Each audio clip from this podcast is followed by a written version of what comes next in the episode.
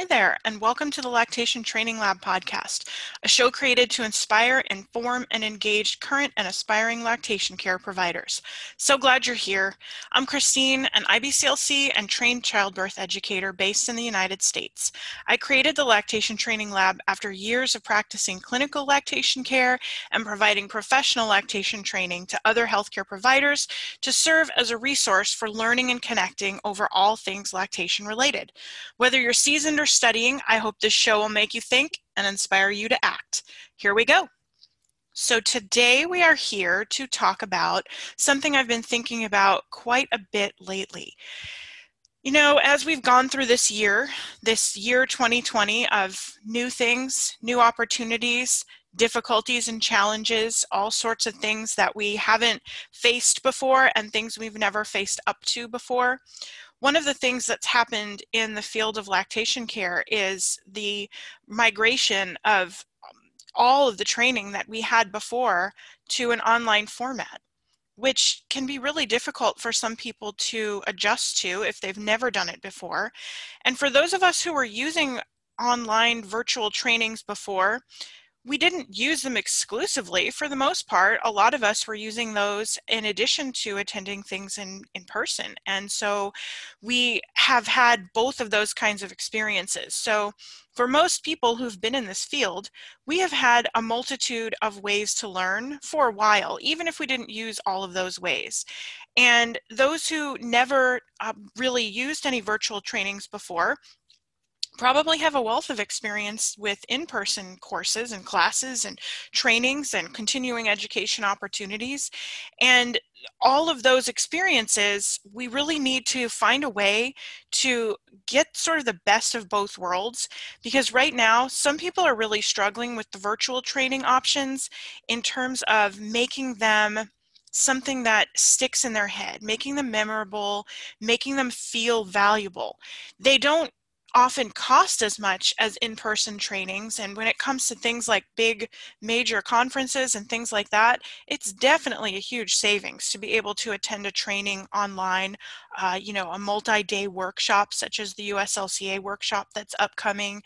And you know there's there's definitely some benefits to it but there's a little strategy to it as well. So jumping into virtual trainings without really thinking about it, without being intentional, can sometimes land us in a place where we now are faced with a bunch of things we need to watch and listen to and things that that we would normally be so fascinated by can be a little bit harder to get into and get engaged with simply because we don't have anyone with us to engage with and because we are often doing other things in the background. We are using this as background noise for some other activity and sometimes that can make it hard for us as well. It's really easy to sign up for a virtual course or a training. Um, it's, you know, and some of them are even free. Some of them cost money and, and we make a financial investment as well as an investment of time. We say that we are going to attend this because we want the end result that's promised to us. We want to learn what they tell us we're going to learn we want to come away with something valuable that we can then pass on to our clients or something that pushes us forward, advances our career. So we're investing in these things and we have the best of intentions.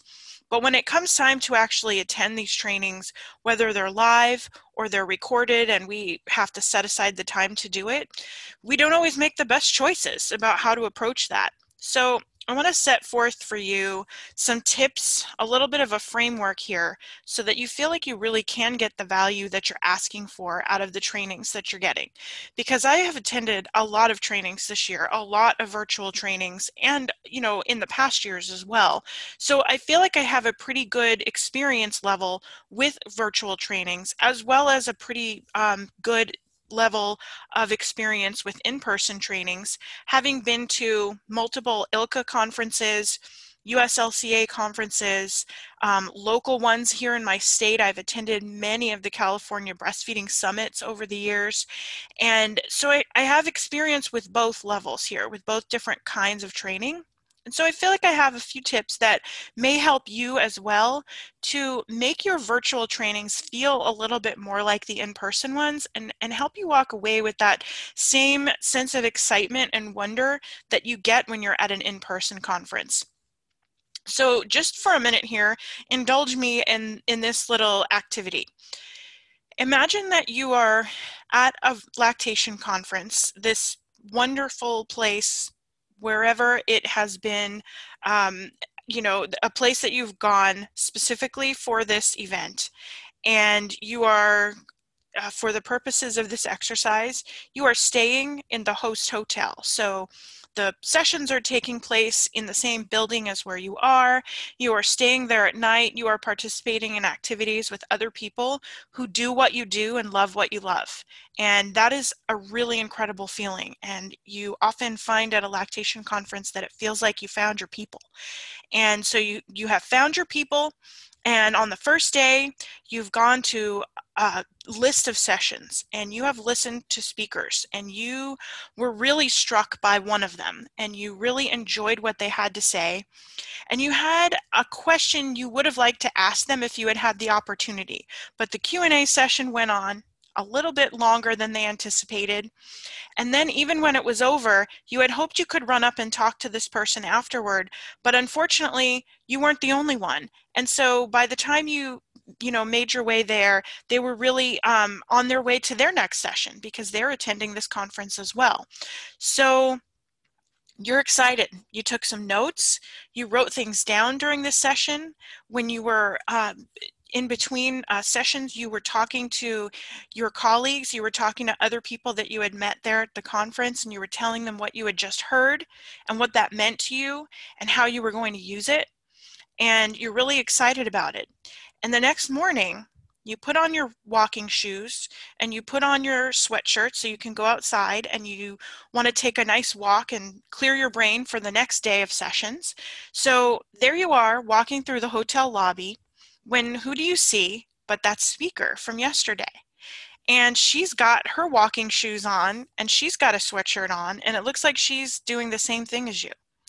And now you have this opportunity to reach out and to engage with this person and ask the questions and get to know them and really form a relationship with this person who you already learned you have much in common with.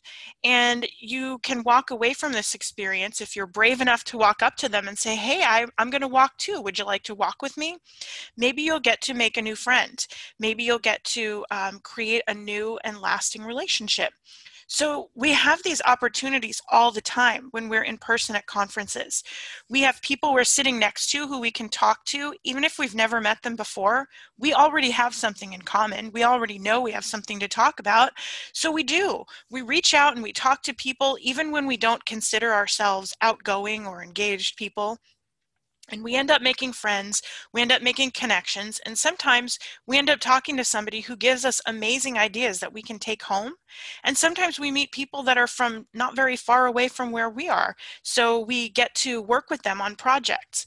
So all of these things happen at in-person conferences, and it feels like virtual trainings, well, there's no possible way any of those things could happen.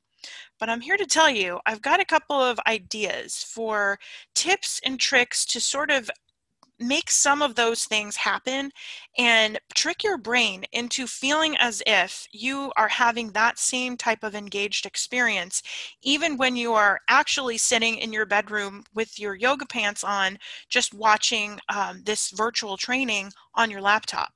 So let's go through some of these intentional ways of approaching this kind of learning, this online learning. And these are really strategies to try to engage your brain in a different way.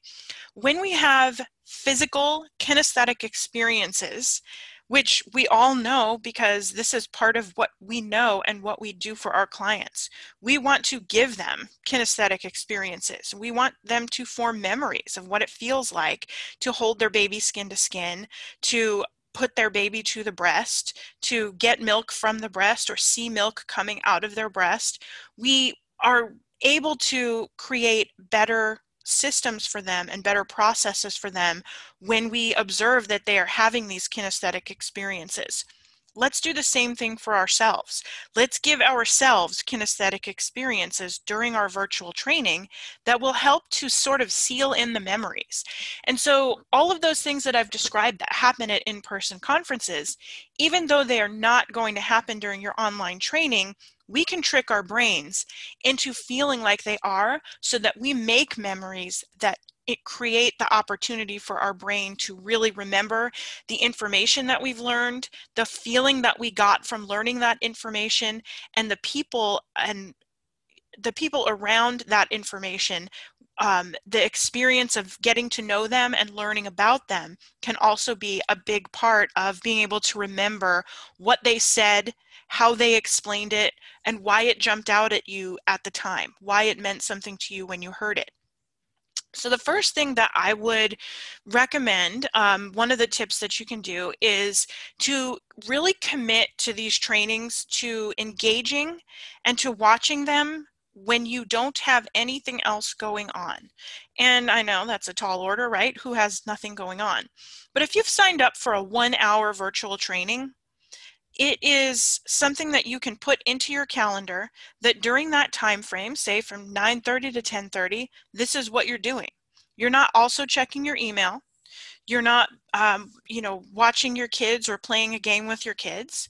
You are not filling out paperwork. You are not charting. You are watching this webinar. You are learning from this webinar. You made an investment in this learning opportunity, so make an investment of the time that it takes to actually pay attention, to stay engaged, to let your brain follow the order of the information in the way that the speaker intended it. As speakers um, put together presentations, they are endeavoring to take you down a path so that you can learn a series of information generally in an order, in a timeline. So if you are constantly coming in and out of it with your attention, you are definitely not within the timeline that the speaker intended. And that is cheating yourself out of this process that the speaker actually invented for you. The speaker wanted this to happen in a certain order and they wanted you to get all of these parts of the story so that you could use this information in the best way possible. And if you are not able to be fully present for the way that they present it, that is going to impact your ability to really hear and process all of the information that they pass along. So it seems like a simple little thing and it seems like it might not be that important but to be fully present and engaged during that time frame it makes a difference in terms of how you follow the story of that information and i guarantee it is going to make a difference in how you are able to retain that information and apply it to what you're using so next tip, number two, let's think about this for a second. You know that part at the beginning of the training where the person or the organization who's hosting, generally they're going to get up there or they're going to get on the microphone and they're going to say, okay, and today I'd like to tell you a little bit about our speaker. And they're going to read you a paragraph or two or more about the person who is going to present the training listen to that that biography listen to that introduction listen to their history. Listen for things in that background of the speaker that really jump out at you.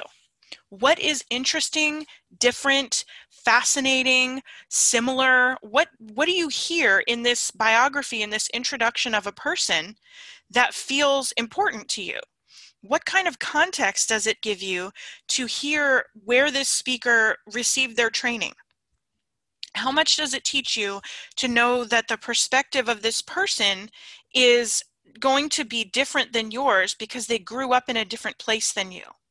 Think about the things that they have chosen to include in their biography because speakers write their own biography. We write our own autobiographies in life and we decide what we choose to share with the world. They're choosing to tell you things that they feel are important about their experience and their background because they want you to know those things and they feel that it will improve your ability to relate to them and your ability to trust the information and what they share with you. So listen for things in that introduction that are meaningful to you. Did this person have the same sort of trajectory of their career as you? Did they also start out working in the same kind of setting as you did? Did they receive their training um, during the same time frame as you? Do they currently have a job or a position or a role? That sounds incredibly fascinating and you have a lot of questions about that not to mention the information and and you know knowledge they're about to pass on to you in the training.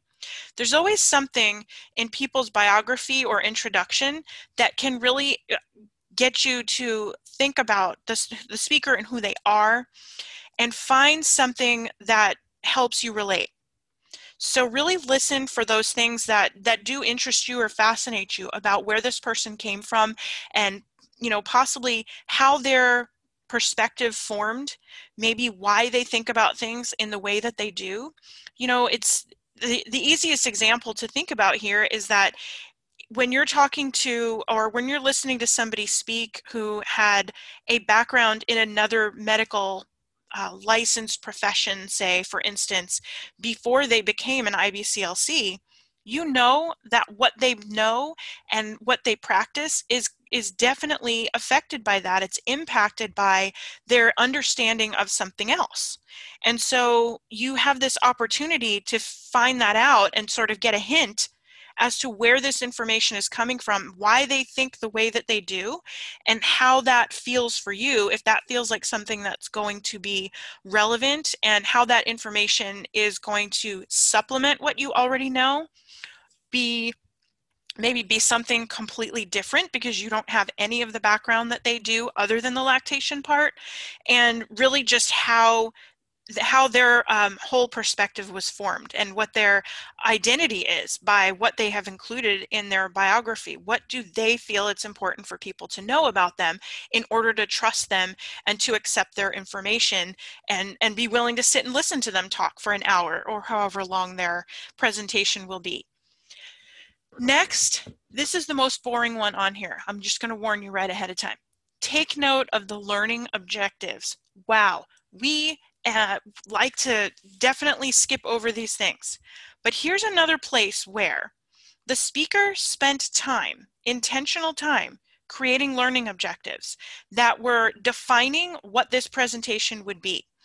So we often think of the preparation of a presentation as being the abstract, but the abstract is not necessarily how this entire presentation is going to be broken down. The abstract can actually end up being more of a rationale for why we want to give this talk, why we want to teach this information. Whereas the learning objectives are going to very specifically, using very specific language that is required by whoever is offering the continuing education units, they have to include certain language like um, the learner will be able to identify or the learner will be able to describe. And so the speaker has spent time deciding what they want you to be able to do at the end of this presentation. So you can take this as a challenge. You can say to yourself, okay, they said this is what I'm going to learn and this is what I'm going to be able to do. Let's make sure that happens. and if you do this and you are really engaged with that process, you will be listening more for the exact things that they are attempting to get across to you. And as a bonus tip for you, you will have an easier time answering the questions on the post-course evaluation because they are designed to help find out if the speaker met their objectives. Were these learning objectives met? If they were not, that's the kind of feedback people need. Sometimes speakers are aware that they stray off topic more than they feel that they should. Sometimes they are not aware of that and they need feedback to be able to find that. But likewise, speakers who spend a lot of time preparing learning objectives and work really hard to take you through this timeline, uh, and framework of what they're teaching you, they want to make sure that they met their objectives because it's a lot of work to put a presentation together. And they want to make sure that it's a really effective one so that if they're asked to give it again somewhere else or have another opportunity to speak on this, they can make it better and better each time. but it really can be a challenge for you to ensure that you are actually listening for the things that are described in the learning objectives. So if those objectives say, the learner will be able to describe three ways to manage this particular problem. Well, hopefully your notes at the end of this presentation are going to include at least three ways to manage this or that problem. So that's the kind of thing that you can challenge yourself to do that will help you in multiple ways. So I know it's boring, I know it sounds like a little bit dry, but it really does work and it helps you to give better feedback when you are done with the presentation and and to make sure that if you're taking notes that your notes are the right notes. That's what they wanted you to learn. So that's eh, what you came away with. Next, we'll talk a little bit more about this whole note-taking notion. So I do believe and I recommend that it is important during a presentation if you are learning online to do something with your hands while you are paying attention to this presentation. So for some people, what that means is that they're taking notes by hand and that's enough for them to be able to uh, get this information to process in their brain in a different way. We know there's plenty of research that demonstrates that taking notes by hand is more effective at helping people learn and retain information than taking notes digitally. Many people, uh, myself included, have learned this the hard way it doesn't matter how many things that I type into my phone or my laptop during a presentation, those things don't stick because my brain knows that once I've typed it in there, it's going to be there, so it doesn't have to remember them. It sort of prunes those things away once I have typed them. The act of typing does not cause information to be retained by my brain. It actually causes it to be pruned away. Like I don't need this anymore, I already typed it in. But when we write something down, it activates different parts of our brain in a way that does engage us with the information in a different way. We have to decide where and how we write that information, whether we write out entire words, whether we make abbreviations, if we make points of emphasis or circles, or we underline something, all of those things matter to how we feel about this information, how we process it at the time, as well as what we see and remember when we look at those notes later on. If we're looking at our own typed notes from a presentation later on, what we will see is a bunch of text which could just be a book, a magazine, it could be anything. It doesn't necessarily retain any huge memory of what happened at that event. And I've got notes like this. I've got notes in my laptop that are from breastfeeding summits years ago where I was just typing away and, and taking notes on my computer because I thought that that would be a good way for me to maintain. But I'll tell you, when I look at those notes, I don't even know what some of them really had to do with what was going on. And I certainly don't, it doesn't trigger any memories of what was happening during that training.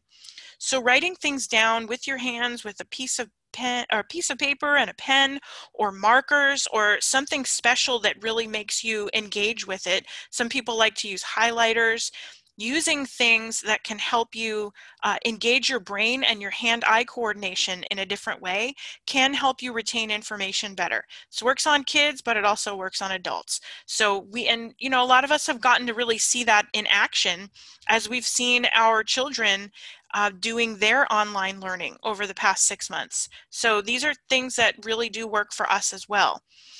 If you're not a note taker, maybe you don't like to take notes or you don't feel like you need to take notes or taking notes is a very brief activity for you where you're not writing things down all the time you're watching things on the screen but maybe you actually have something else you can do with your hands that will free up your brain to really listen to what's going on.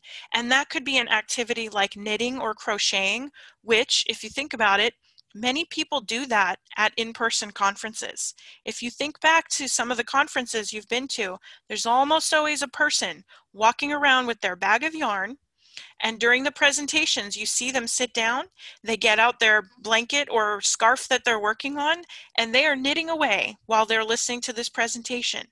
And they're almost always going to ask a question at the end that totally indicates and demonstrates that they're completely paying attention. Their attention is not drawn away by this activity. And that's kind of the key here.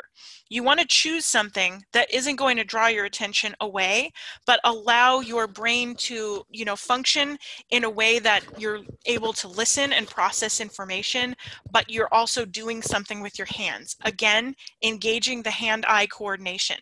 So it could be something crafty like that. It could be ironing your clothes. You don't have to really think about things when you're ironing, right? My mom's a big ironer, loves to iron everything and never fails. She will iron while she is on the phone. She will iron if she is watching TV and she just it's just something that she can do that frees up her mind and her brain to think through problems and you know that can be a very not mindless but an activity that really frees you up another thing that you could do would be drawing or doodling or coloring and there's plenty of adult coloring books available now for things like that. So there's lots of ways you can occupy your hands, engage your hand-eye coordination while you're listening to a presentation that will actually, even though it seems like on the surface it might distract you. We're we're looking for activities that aren't going to be distracting that don't involve their own level of thinking about what's going on. I am doing something with my hands even right now as i'm talking through and recording this podcast. So i find it very soothing and it really does um, actually free up my brain because my hands are busy doing this. And when i need to make a note I just have to pick up my pen and write on the paper. It's no big deal. It's no problem for me to transition from an activity that keeps my hands busy to handwriting my notes and listening to the presentation. That's the kind of multitasking our brains can actually do. But things like task switching between checking emails and listening to a presentation on your laptop, those things aren't going to work as well together because certain things draw your attention completely away while other things free up your brain to be able to use uh, your hand-eye coordination in one spot and your brain to listen in the other spot. So even if you are not the type of person who needs to take a bunch of notes on new information, or if you are taking this course and this presentation because it is interesting to you, but it's not necessarily new information. You were simply looking for a different perspective or it's maybe coming from a speaker that you've always wanted to hear, you've heard great things about them. You know, there's a lot of reasons that we sign up for specific things. And not every course that we take is the kind of course where we have to take a, you know, three pages of notes on a one hour presentation. So if either of those are true, and it's just not the situation where you're going to be taking a lot of notes, still recommend taking a few. And those notes might not be notes on the new information you're hearing. They might be the ideas and inspiration that are popping into your head as the person's talking. So while they're talking, maybe they say something about how they implemented this idea and it makes you think, hey, wait a minute, we could do that in my community clinic, and this is one of the things that we would need to do in order to do that.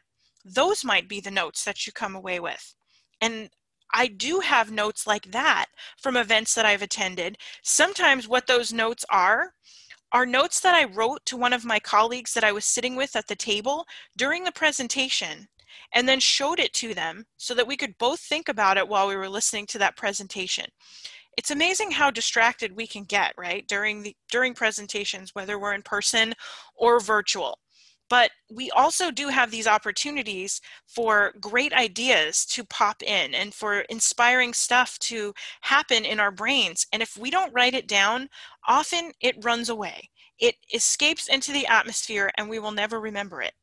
So if you are going to walk away from this training with anything at all one of the most important things that you can walk away with is a piece of paper which says, this is an idea that I had during this training. That is what is valuable about that training to you. That is what it made your brain think about and how it wants to apply the information and the, the ways that it was shared. That's how your brain feels like it can be applied in your situation.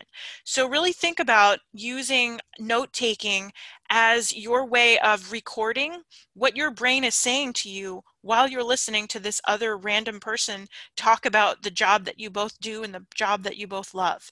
There's a really great opportunity there. There's a lot of treasure in listening to other people. So just want to um, insert here, I should have said it at the beginning and I kind of forgot, but I do have a checklist of this and you'll be able to download this checklist from my website. So if you are not actually taking notes at this time, if you're not writing this down and you're, you're thinking, I might not remember all these things, don't worry, I've got a checklist to make it easy for you and we'll uh, bring you back to that um, at the end, but I've got a couple more things. So three more to go challenge yourself to think of at least one question to ask during the Q&A or afterward by email. Maybe you have a question that's really complicated or involves a lot of background that you would need to share in order to even ask the question. Or maybe you are thinking of a question, something that you feel like the speaker should have included or could have included, or just something that's related and they didn't have time to cover think of that question and decide am i asking this during the q&a if you have time maybe you're the person that's going to put that first question in the chat box or the first person that's going to be able to turn on their microphone and start asking questions or maybe you want that question to go directly to the speaker. Most presentations include a way to communicate with the speaker afterwards, whether you're sending that to the sponsoring organization or you're sending it directly via email. A lot of speakers will share their emails so that you can send questions afterward. But challenge yourself to think of a question so that again, you're engaging with the information that they're sharing. You're really thinking about it and processing it so that you can have something that you can come away with that is going to be relevant and useful for you. A question you need answered even after their presentation, or a way to demonstrate that you were thinking about this information. And here's something I thought of that if it was part of your presentation would make it even better. Those are things that people do appreciate and are able to use.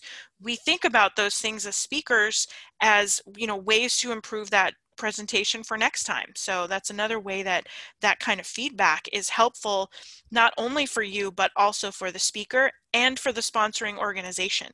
If the organization who's sponsoring the the actual presentation or training is able to look at the Q&A and think, wow, everybody asked about how this topic relates to that topic. Maybe our next training should be on that topic. So that's the way that these things sort of build on themselves. So the way that you ask questions, it's really important, not only for you, but for everybody. But it's also just a great way for you to sort of check yourself and hold yourself accountable to actually be listening because you have to be listening and you have to be engaged with the information in order to think of a relevant, useful question to be able to ask the speaker in the Q&A or later on via email. Another thing you can do while you're listening is, you know, the, the isolation part of watching a training by yourself is part of the problem here. You aren't having the opportunity to interact in real time with the other people who are seated at your table, someone else in the room, um, people that you run into after the presentation is over, you're not having that opportunity for that personal contact, that personal rapport with other people who are also engaged with this information.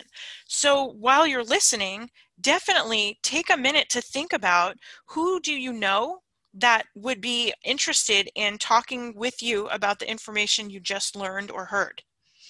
Um, if they're not taking this training themselves, even better, because then you're going to have the opportunity to share some new things with them.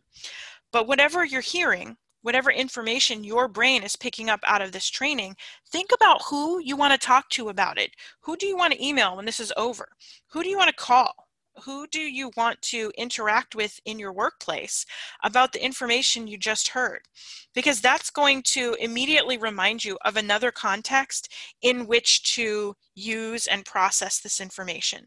If you're just hearing it as something that's abstract, you aren't necessarily thinking about a way that you can apply it.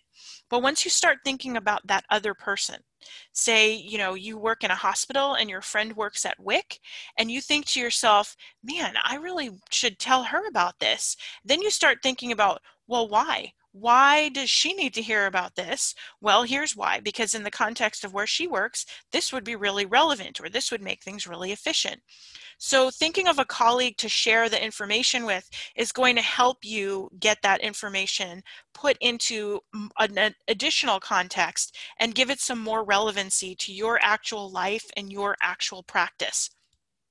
And then finally, last one. When all of it is over, when the presentation has ended, when the training is over, and you have a piece of paper with some notes on it, remember, those notes might be new information that you learned. It might be information about the speaker that you found interesting. It might be information, um, ideas about colleagues you want to talk to about this, or it might be ideas that you were inspired about during this presentation and this information. Take those notes, turn them into action items. I am serious. Rewrite this on another piece of paper and write those things as action items with a little empty box next to them so that you can check it off when you do it.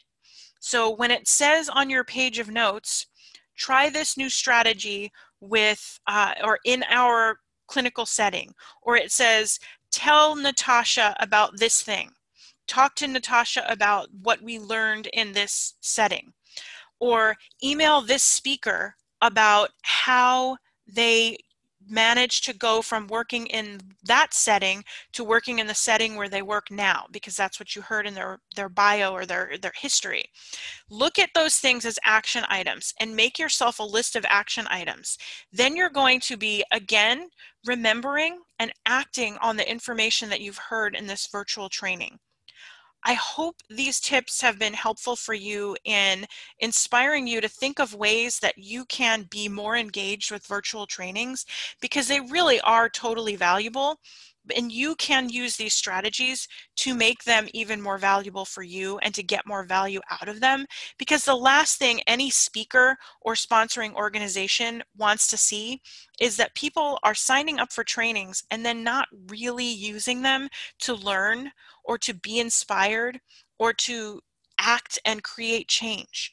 Everybody wants their training and their their courses and their presentations to have an impact on people. And if you are having an impact with the things that you're learning, you're more likely to be putting those things out into the world. It makes everything better when you are more engaged with the information, in addition to the fact that it makes you better and it helps you learn more to engage more with that information. So again, I hope these things are helpful for you. And I know that we talked through eight different strategies with lots of little tips along the way. So I also created a totally free checklist that you can download from my website. So you can go to lactationtraininglab.com and just click on the free tab on the top and you will see it's the very first thing that comes up on that page. You can sign up and get this checklist downloaded um, right away. comes right to you after you fill out the little form and request it. It comes right to you automatically. You'll have that to download and print if you'd like. And there's some other free uh, uh, useful resources that are on that page as well that you might want to explore. So just check that out. Again, it's lactationtraininglab.com and the tab on the top says free. Lots of stuff for you to look at and download for free. That's why it says free. They're all free, um, useful resources for you. Hopefully, they help you to fulfill your own mission in the work that you do. And I look forward to the next time that we get to be together here on the Lactation Training Lab podcast. Thanks a lot. Have a great day.